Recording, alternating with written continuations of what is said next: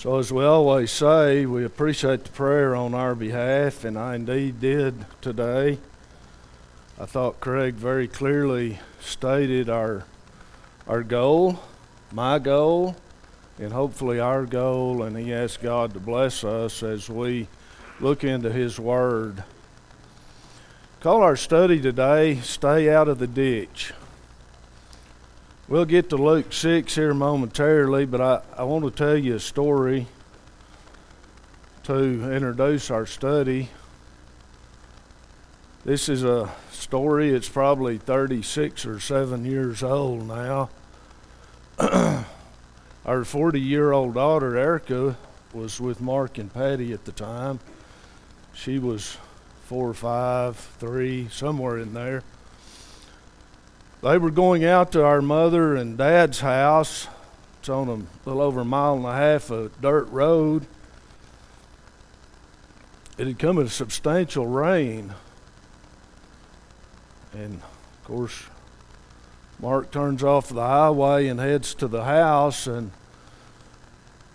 gets to going at a pretty good rate of speed as he tends to do. At some point, Patty decided that maybe they were going a little too fast and suggested that he slow down before they went in the ditch. And Mark said, slowing down's the last thing you want to do when it's muddy. And as far as going in the ditch, that's no problem. And he whoops off into the ditch.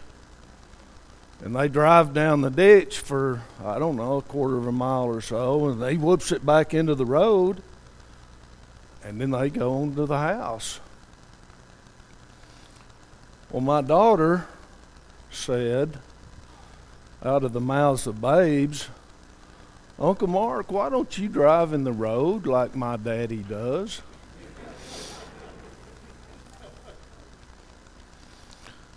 So I wanted to tell you that story because I always enjoyed it, and uh, it worked out good. But I thought that Erica's question was a really good question. And we, when we think about that in contrast to what Jesus tells us here in Luke chapter 6, I found that story amusing. But there's nothing amusing about this warning that Jesus gives us here. It's a very stern warning. And he says he spake a parable to them Can the light blind lead the blind? Will they not both fall into the ditch?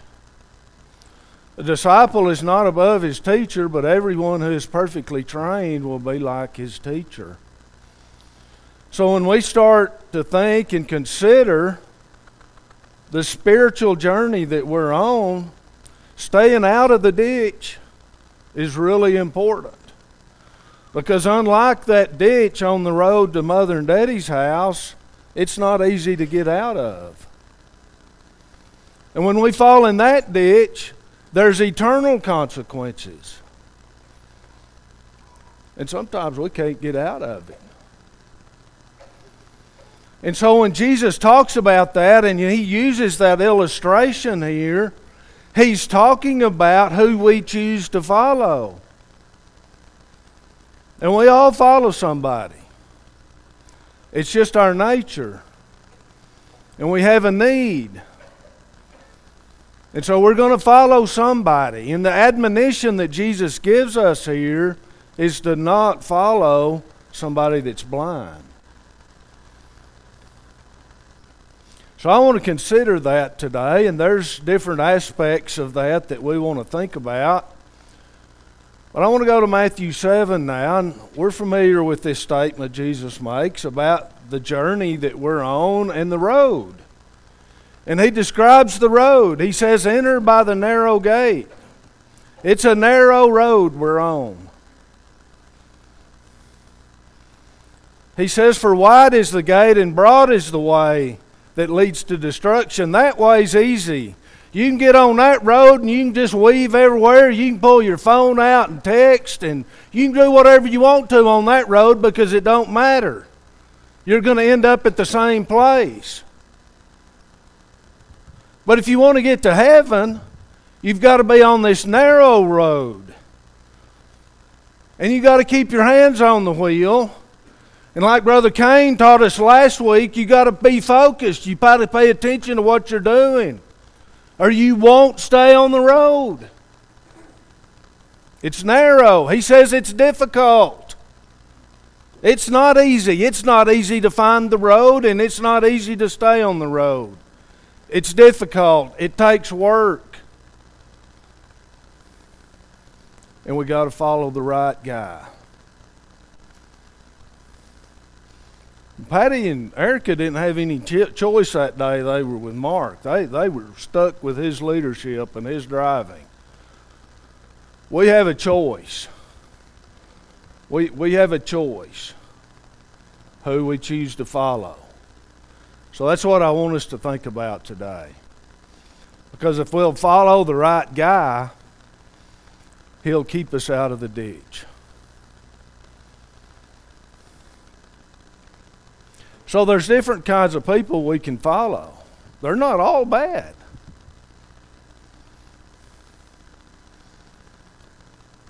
So here in 1 Corinthians 10, the Apostle Paul gives this admonition to the church at Corinth.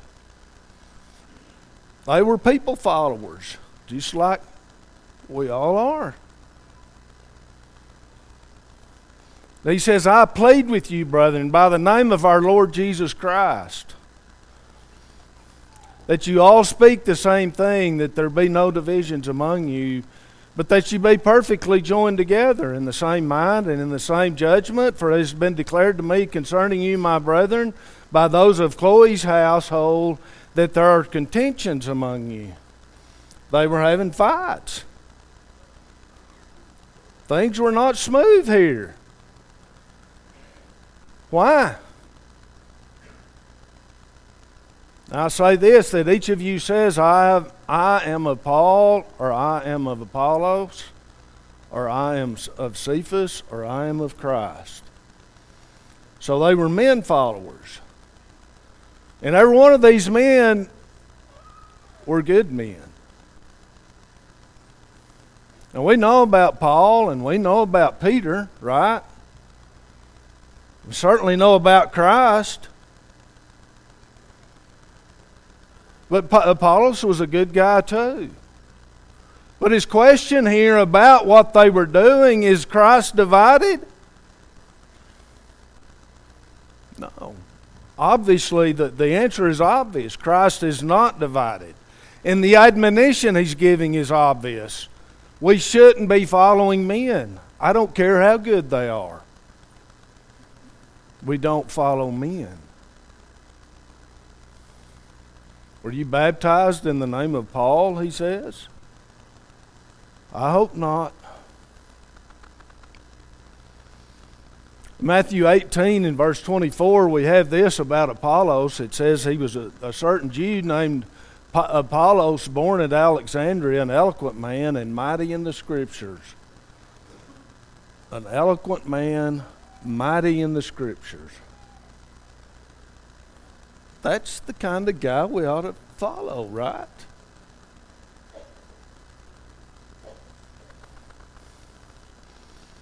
No. Those kind of men are a blessing to us. And we're thankful that we know some men like that. But that is not the guy to follow. I don't care how much he knows about Scripture, and I don't care how eloquent he is, he's not the guy to follow. You know, Paul goes on to say here in 1 Corinthians chapter 3, who then is Paul and who is, a, an, who is then Paul and who is Apollos? But ministers through whom you believed. Do you remember who baptized you? I suspect everybody here that's been baptized remembers that person. And that's good. But what are they? They're ministers through whom we believed at best. Sometimes it might have been our parent, might have been a preacher, might have been an elder in the church, or some other important person in our life. But they're only a minister of what? Of God's Word. We need to honor that. We need to respect that, but we don't need to follow them. They're flawed. I don't care who it was. They're flawed. And that was the problem with Paul and Apollos and Peter. They were flawed too.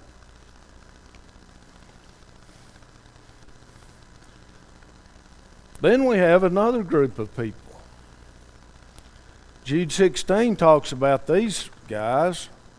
He says they're grumblers, complainers, walking according to their own lusts. But notice, they and they mouth great swelling words. Flattering people to gain advantage. Now, we've got to be honest. We've got to be honest on this one because we're susceptible to flattery. Somebody flatters us, we tend to respond to that. So we got to be cautious. Now, this guy, their intent is bad. Over there in 1 Corinthians, Paul and Apollos and Cephas, I don't know that they had any intent of trying to create a following and try to get anybody to follow them. That, that wasn't their intent, it was just happening. Here, there's wicked intent. And the warning for you and I is to be, not be susceptible to flattery. In 2 Peter 2, Peter says this that same Cephas, this is who Paul was talking about, uh, that there were people following Peter. Notice what he says here. There were false prophets among the people, even as there will be false teachers among you. It's a true statement. I hope it's not me. My goal, my intent is to always tell you the truth. But you better check it out. Don't take my word for it. That's the warning. How, how else are we going to know? I hope you like me. But do not follow me.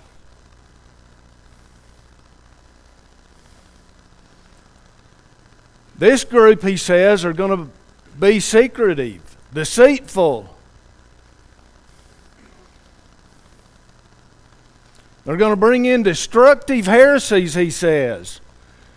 And if we're not paying attention, we won't even know it because it's going to sound really good.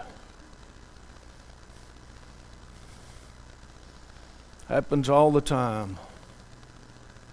Many will follow their destructive ways, he says, because of whom the way of truth will be blasphemed. By covetousness, he says, they will exploit you.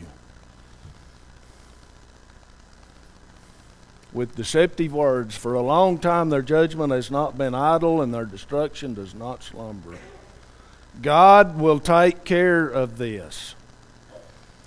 But the job for you and I is to make sure we're not on either side of this. We certainly don't want to be the one deceiving, but we also don't want to be deceived because this right here is the blind leading the blind into the ditch. He goes on to say here in, in verse 15, they have forsaken the right, right way and gone astray, following the way of Balaam, the son of Beor, who loved the wages of unrighteousness. We need to recognize when a person loves the wages of unrighteousness. Go read the story about Balaam. He had a following. But he had forsaken the right way and he misled people or led people into the ditch. 2 Corinthians 11, the Apostle Paul says this, but I fear. He was afraid for them. He was afraid for them. Lest somehow, somehow, he loved these people. He loved their soul. He wanted them to get to heaven, but he was afraid. He was afraid that they would be deceived. As the serpent deceived Eve by his craftiness, she put it out there. He put it out there in front of Eve. And she was deceived because he was crafty. He didn't tell her the truth. He was crafty. So your minds may be corrupted from the simplicity that is, that is in Christ. I want you to remember that phrase. I want you to remember that phrase because we're, we're, it's going to come back in our study. The simplicity that is in Christ. He was concerned that their mind would be corrupted from the simplicity that was in Christ. For if he who comes preaches another Jesus whom we have not preached, or if you receive a different spirit which you have not received, or a different gospel which you have not accepted, you may well put up with it. Are we paying attention? Somebody tells us what we want to hear, Somebody tells us something that sounds good, and we put up with it. We let it in. We let it in our mind, and we believe it. And we're deceived, just like Eve. Just like that. That's the warning. And it's what happens to us when we start following men. Verse 13 and 15 through 15 here, he says, For such are false prophets, deceitful workers, transforming themselves into apostles of Christ. And no wonder, for Satan himself transforms himself into an angel of light. Therefore, it is no great thing if his ministers also transform themselves into ministers of righteousness whose end will be according to their works. So that's the tool. That's the tool Satan has. He, don't have any power over you. He don't have any power over your mind. He can't make you do anything. But he can lie to you. And he can deceive you if you let him. And he can will and has transformed himself into an angel of light. And there's a lot of different ways that he does that. But I, I, I want to spend a little time looking at one specific way. Because I think we have a threat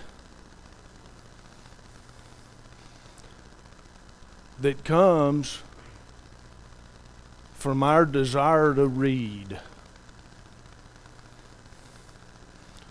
And I, I hope you don't leave today thinking that I'm opposed to people reading books. I am not. But I do want to sound a warning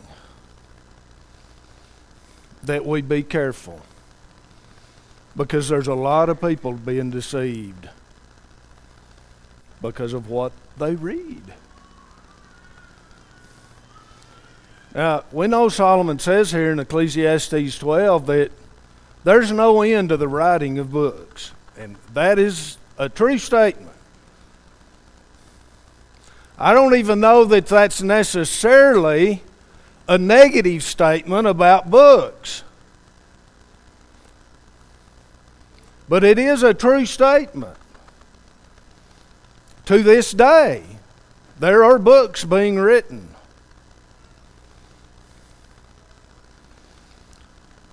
In Revelation 20, in verse 12, I want you to remember this also about books. Says, I saw the dead, small and great, standing before God, and books were opened. And we're going to look at some specific books here momentarily, but I, I want to ask you, what books do you think are going to be opened here?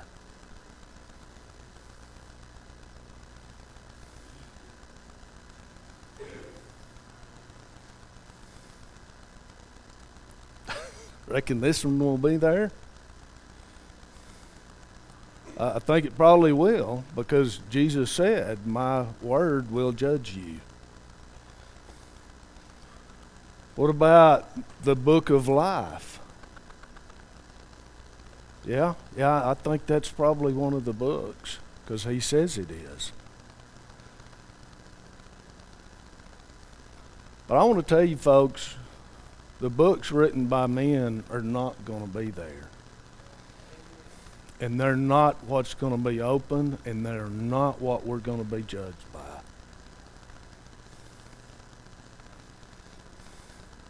We're going to be judged according to their works and by, by the things which are written in the books. The books God's keeping. So I want to look at some of those. Now keep in mind the things that we've already looked at. And this one I, I think is pretty easy, personally. Because when you lay this up next to God's Word, it, it, it's easy to see the problem. But that's not easy for some people. We know John Calvin was a reformer. Uh, he, he took on a tough job here. He took on the powers that be. And he, he wrote this book, The Institutes of the Christian Religion. He, he started, I believe, writing this book in 1536, and he continued over a number of years. Now, the result of that book is what we call the tulip. I don't know if you've ever heard that, but it's in reference to these five things. And these are the five conclusions that John Calvin came to. The first one is total depravity. Basically, his conclusion was that every human is completely sinful from the moment of birth. Is that true? Well, what we've got to do is we got to lay that alongside Scripture and judge it. It's, that's not the truth, folks. We're not born in sin. That's not what God's Word teaches. We're born innocent.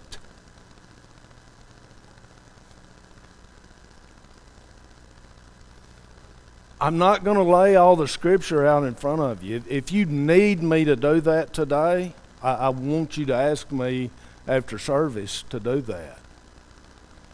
I said a while ago, I, I don't want you to take my word for anything.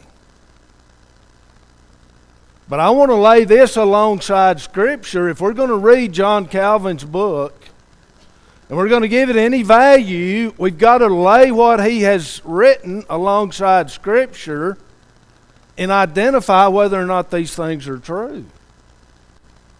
The second one is unconditional election and limited atonement, irresistible grace, and perseverance of the saints. And I want to tell you why these things are important today. These things are the very definition of very much of the doctrine of the most denominations. That's what they teach for doctrine, is what John Calvin wrote. And that's why it matters. And that's why I'm putting that in front of you today. To make the point that we've got to put what people have written alongside Scripture and judge it on that basis. And when we do that, there's none of these things that hold up. None of them.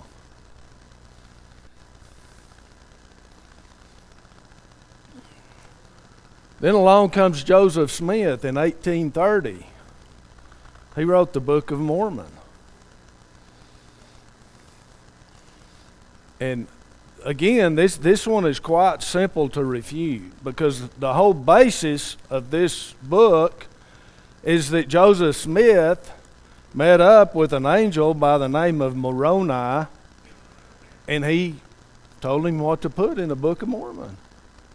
Well, all you've got to do is go to Galatians where he very plainly says, even if an angel from heaven tells you something different.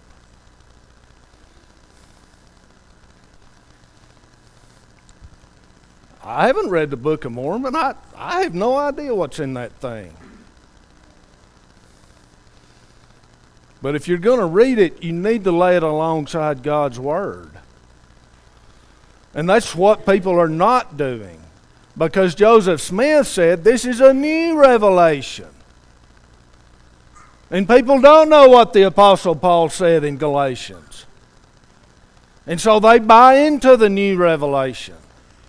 You know, this he was 24 years old when he wrote this book.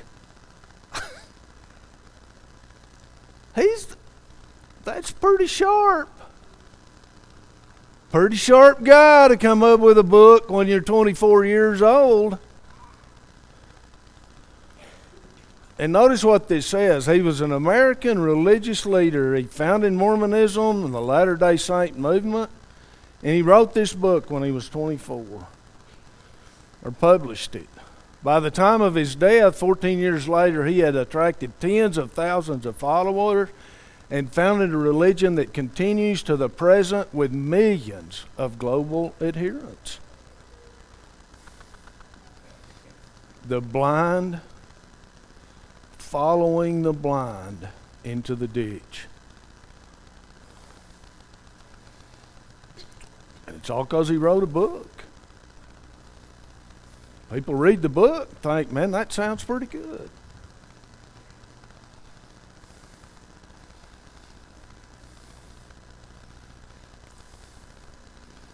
Charles Darwin wrote a book, 1859, on the orig- origin of species. I don't even know, I, I hadn't done any research. I don't even know that he had any kind of religious thing in mind when he, I, I don't have any idea what he had in mind. But he created havoc in our world. Because this millions of years thing that he started is everywhere. I think I've told this story before, but we, and it's been a long time. We went to Carlsbad Caverns. And part of the park rangers' spiel was how the caverns were created. It's that right there. Over millions of years. When you look at Scripture, you lay Scripture alongside this book, and the answer to the questions where Carlsbad Caverns came from is God created it. That's where it came from. Remember the simplicity that is in Christ? That is not simple, trust me. But when we, you read God's Word, the answers to a bunch of these questions are simple. God created it. Or what about the dinosaurs? Where did all them bones come? God created it.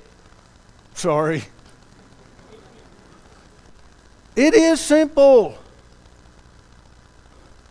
And the, what he did and what he started is created this monstrous thing that everybody believes that makes no sense. When given enough time and accumulated changes, natural selection can create entirely new species. A process known as macroevolution. According to Derek Turner and Joyce C. Havstad, in the philosophy of macroevolution. This long term process is what turned dinosaurs into birds, amphibious mammals, such as an animal called, and I, I, I didn't practice this enough because I can't say that one, into whales, and common ancestor of apes and humans into people. The simplicity that is in Christ. You, you didn't come from an ape. You didn't. Uh, and when, when people reference this millions of years thing, that that's what they're referencing. And we and as a culture, we just bought it. And it's just taken for granted. And it's all because Charles Darwin decided to write a book. And people don't take his book and lay it along the truth and say, you know what, that really don't fit. Because God's an author too. He is. We read this verse, I, I guess, probably more than any verse in Scripture. But God's the author.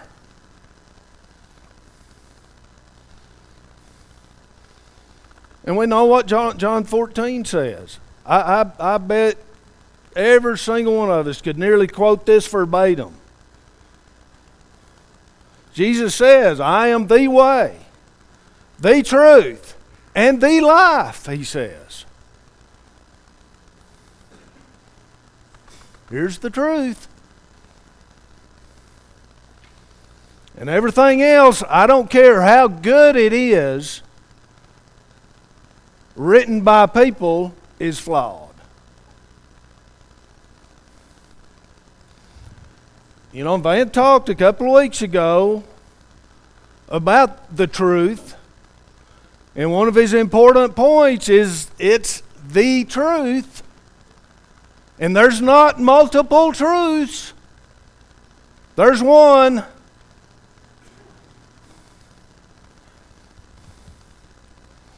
So I want to ask a question about that. If God and Scripture is, is, as I believe, that's the truth. Can there be any truth outside of that?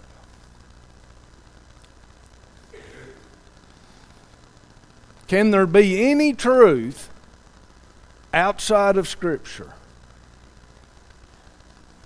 Well, I think we have an answer for that in Acts 17. The Apostle Paul is talking here to a group of people that I think we would call them pagans or idol worshippers. And I want you to notice what he says to them. And he has made from one blood every nation of men to dwell on all the face of the earth. And has determined their pre appointed times and the boundaries of their dwelling so that they should seek the Lord in the hope that they might grope for him and find him, though he is not far from each one of us. He's really not, by the way. For in him we live and move and have our being. As also some of your own poets have said.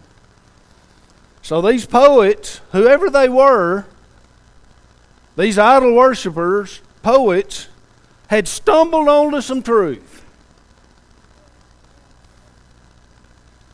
So I think that's the answer to my question. I think there can be truth outside of Scripture.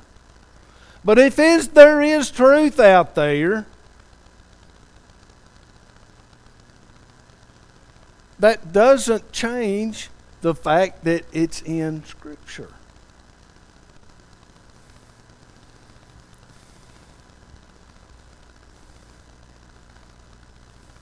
So Jared quoted C.S. Lewis a few Wednesday nights back.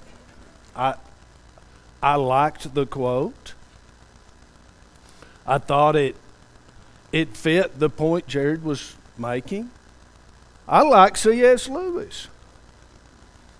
And I'm not comparing C.S. Lewis to Charles Darwin or any of them other guys we've talked about. That's not my point. My point is real simple. I think C.S. Lewis identified some truth. I have not read Mere Christianity. I've heard lots of people quote it and talk about it. But my point is is if there's truth in mere Christianity, it's founded in scripture as well. This is what one review of his life really says Lewis is also regarded by many as one of the most influential Christian apologists of his time. In addition to his career as an English professor and an author of fiction, Mere Christianity was voted best book of the 20th century by Christianity Today in the year 2000. He has been called the apostle to the skeptics due to his approach to religious belief as a skeptic and his following conversion. He, he was raised in Christianity he became a skeptic, went through a period in his life where he really didn't even know if God existed. But then he began to examine evidence and he became this guy. My point is real simple. If you want to read Mere Christianity, I think that's great. But you lay what he says alongside Scripture and you test it. And don't follow C.S. Lewis because he's flawed.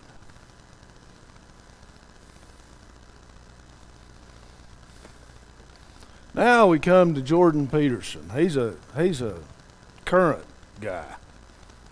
Don't know if you've ever heard of him. Of all the people I've talked about, he's the one that I actually have. I haven't read this book. I did look at his 12 rules, and I've listened to several of his podcasts. And I found him to be interesting. That's a personal opinion. But I want you to consider if you, you know anything about Jordan Peterson, if you know anything about these 12, 12 rules for life, and the fact that he claims that this is an antidote to chaos, let's assume he's completely accurate. You know where all that came from? If he has an antidote to chaos, it came from this right here. And the problem with Jordan Peterson is he don't give God the credit. He's he's kind of I don't know, I can't figure out what he is. But he's pretty wishy-washy on Christianity. So again, if you want to read Jordan Peterson's book, just be sure you measure it by the right yardstick. And my point today is it, it, don't matter what you read. Obviously, I don't want you reading vile, wicked stuff. Don't put that in your mind. Just don't.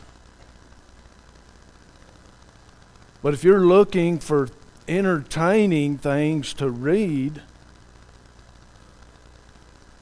measure it by the right rule the truth the truth. I, I have racked my brain to remember what Stanley said last Sunday night about the attitude that we develop about Scripture. But I, I can't remember what he called it. But it's basically we're bored with it. We're bored with the best author ever. and we're bored with it.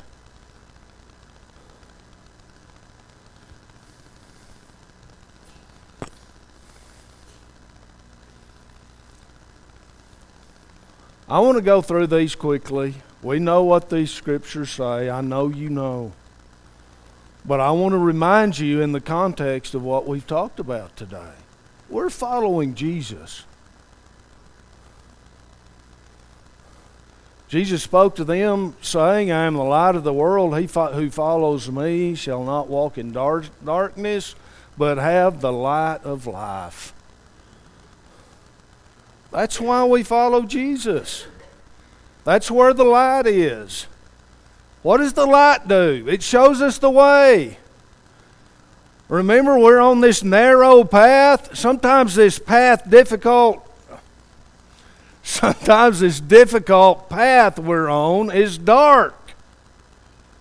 Things are not that clear to us. Where, where do we get light? Please don't go to Jordan Peterson to get your light. There's the light. John 8 31, Jesus said to those Jews who believed him, If you abide in my word, you are my disciples indeed, and ye shall know the truth, and the truth shall make you free. You abide in his word. That's where your mind is. Romans 16, I urge you, brethren, note those who cause division and offenses now, I'm just going to interject my idea in here. Be careful what you read. Pay attention to what you're reading. Because if they're contrary to the doctrine which you have learned, you need to avoid it.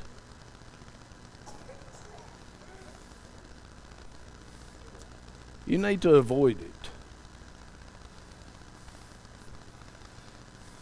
Notice I didn't tell you I thought you it was okay to read the Book of Mormon. I, I don't I think that's a terrible idea. For that reason right there. I want to be fair. But there's things that we just don't need to put in our head. It's not going to help us.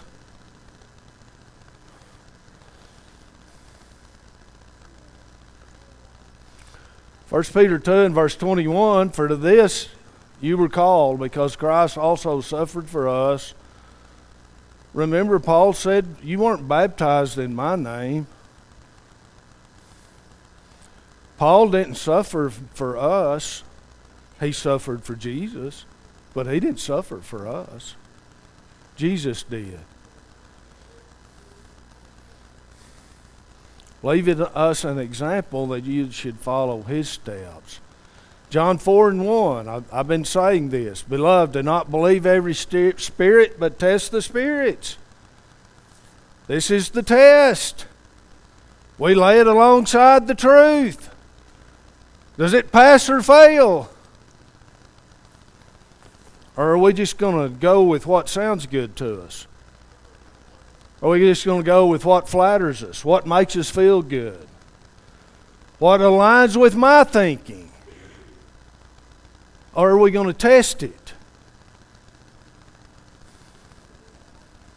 Revelation 2 and verse 2, he, he had a lot of negative things to say to these folks, but he did say this I know your works, your labor, your patience, and that ye cannot bear those who are evil. What, what did they do?